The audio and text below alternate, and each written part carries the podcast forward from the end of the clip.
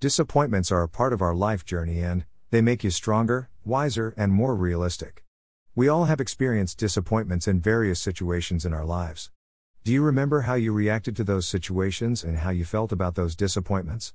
Obviously, you felt miserable. However, do you know you can control feeling miserable whenever you are disappointed on anything or anyone? This is how it's done. Allow yourself to wallow.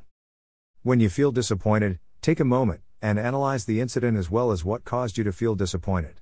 This will help you to identify the exact reason for the disappointment and will give you a lesson which benefits, not to be disappointed in the future for similar scenarios. But remember, don't be too hard on yourself. Choose your emotions on disappointments.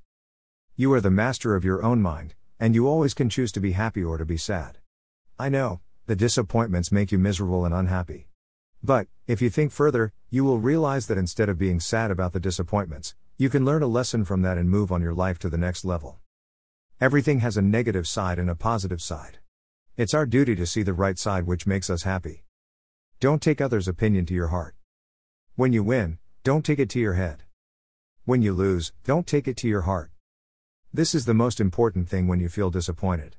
Some people enjoy others' sorrow and they always tell you the things that make you more miserable and it's your job to choose whom to listen. Put out your emotions. Don't keep your disappointments or any feeling arose from the disappointments in your head or heart. This is where the journaling comes to the play. You can list your all disappointments along with the reason for the disappointment and your impression on the disappointment.